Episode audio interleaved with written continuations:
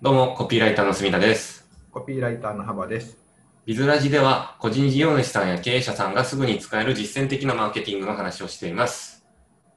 はい。今回も、また、仕事 を、仕事じゃない、質問をいただきまして、はい。えーっと、薬事法専門のコピーライターについて、はい。薬事法専門のコピーライターってどうよっていうはい。話をしていこうと思います。お願いします。はい。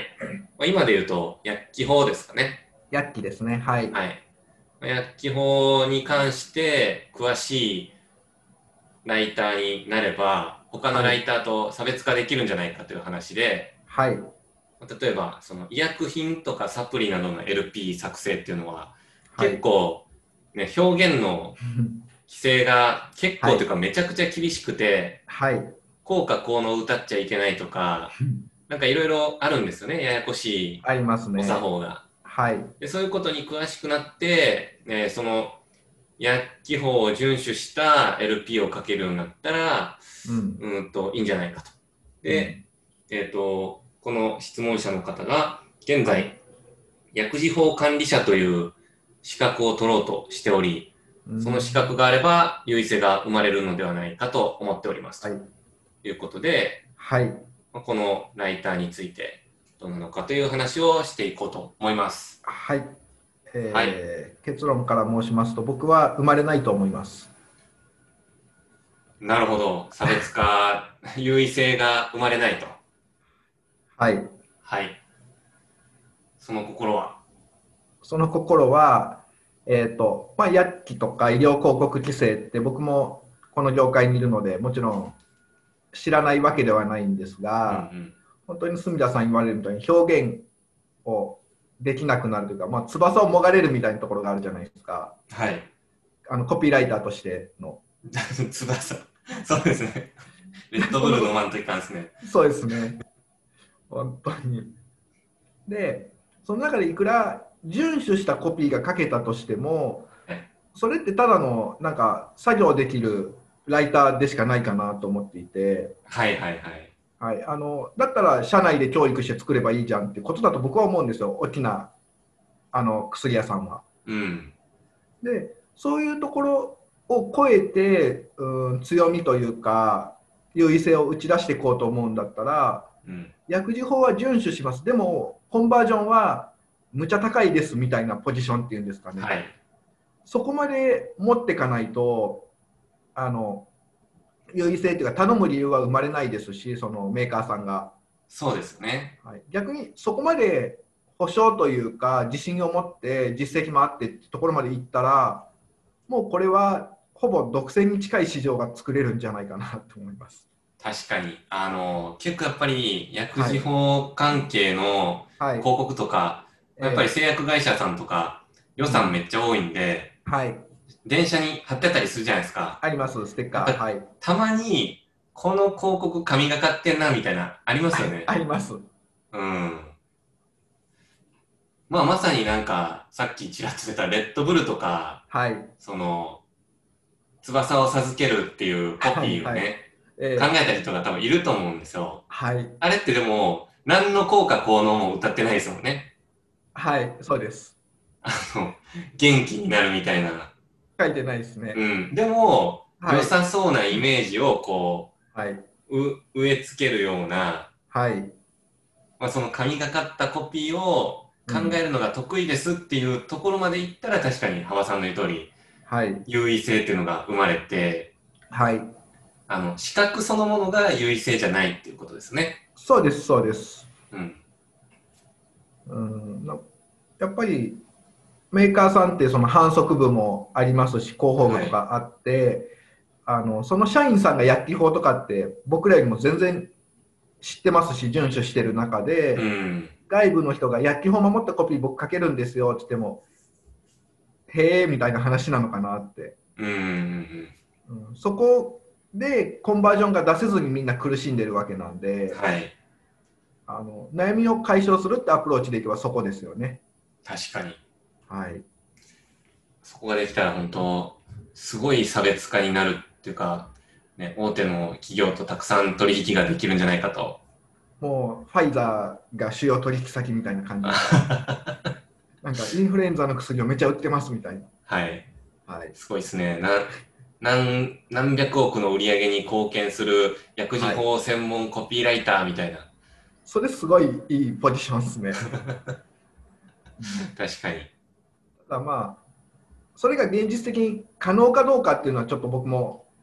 わからないんですけど、うん。あのそもそも論でそこまでし、うん、狭く絞り込んで戦っていくことがいいかどうかですよね。そうですね。そう。その、そもそも論なんですよ。はい、あの、まあちょっと、えっ、と、脱線というか、拡張しますけど、話が。えーはい、えっ、と、専門特化、よくね、あの、薬事法のコピーライターに限らず、はい、自分のブランディングとして、はい、えー SEO マーケターとか、はいはい SNS 専門マーケターとか、あるじゃないですか。はいいますね。そういう、ちょっと絞ったポジションを取るのがいいのか、はい、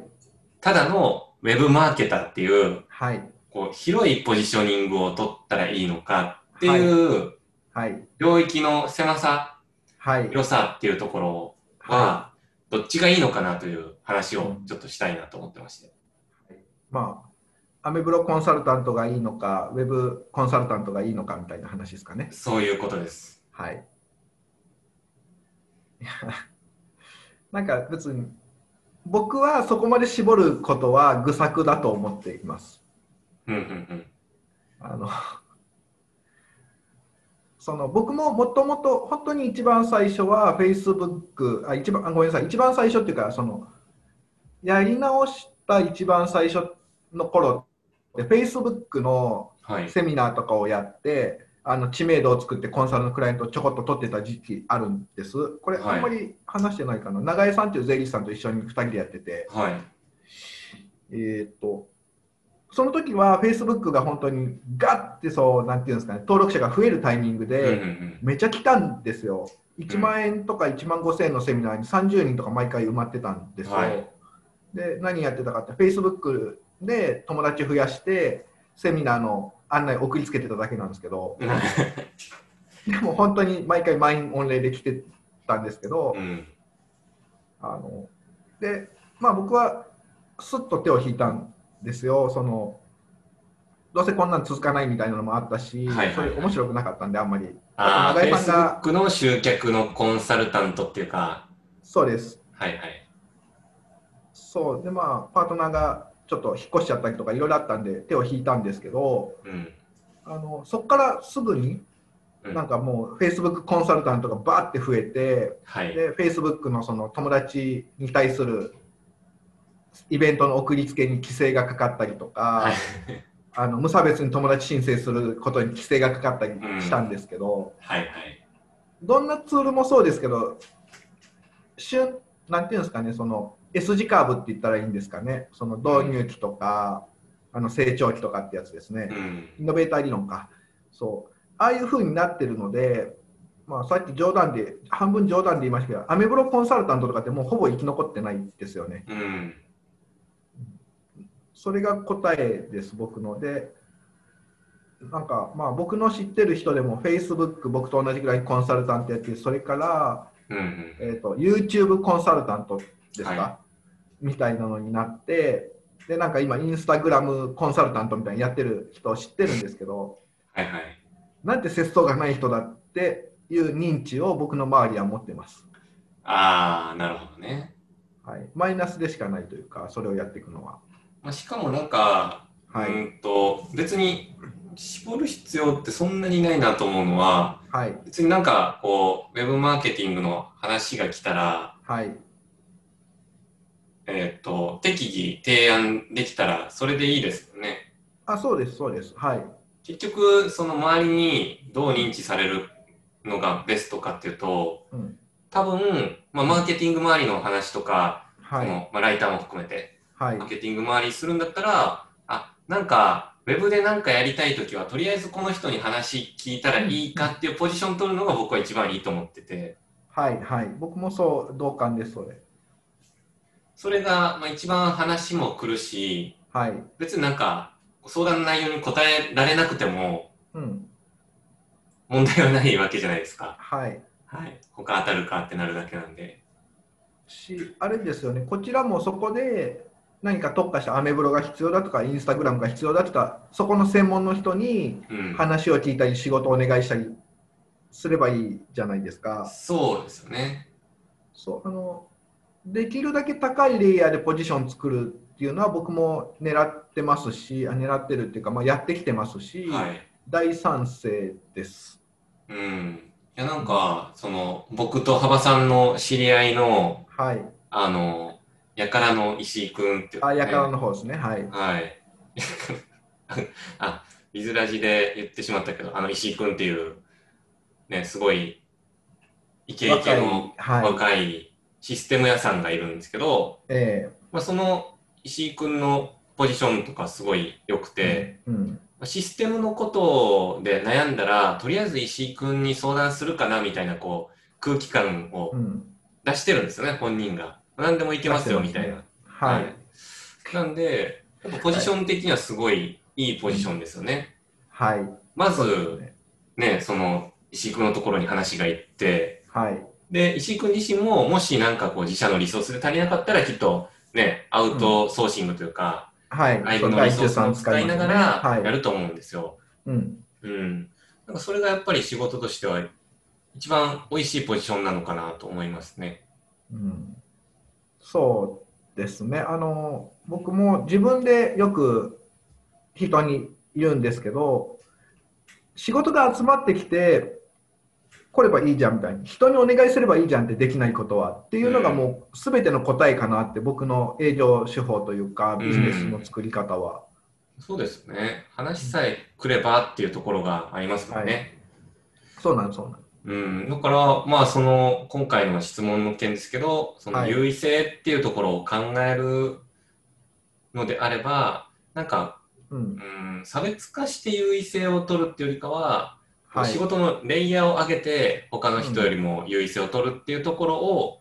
考えていくとはいいいんじゃなかろうかという話でまとめてよろしいでしょうか。よろしいかとあのそうですねあの僕いろんなコピーライターさんとかいろんな仕事する人知ってますけどみんな自分だけで完結させなきゃいけないと思うから多分絞り込みすぎるんだと思うんでうん、そういう意味では本当になんか自分は4次元ポケット持ってるみたいな感じはいでいいんじゃないですか、そんな感じで僕もそう思います。はい。宇はい宙には無限のリソースがあるっていうことで、はい、あのここはカットしましょはい。ありがとうございましう。た。はい、ありがとうございます。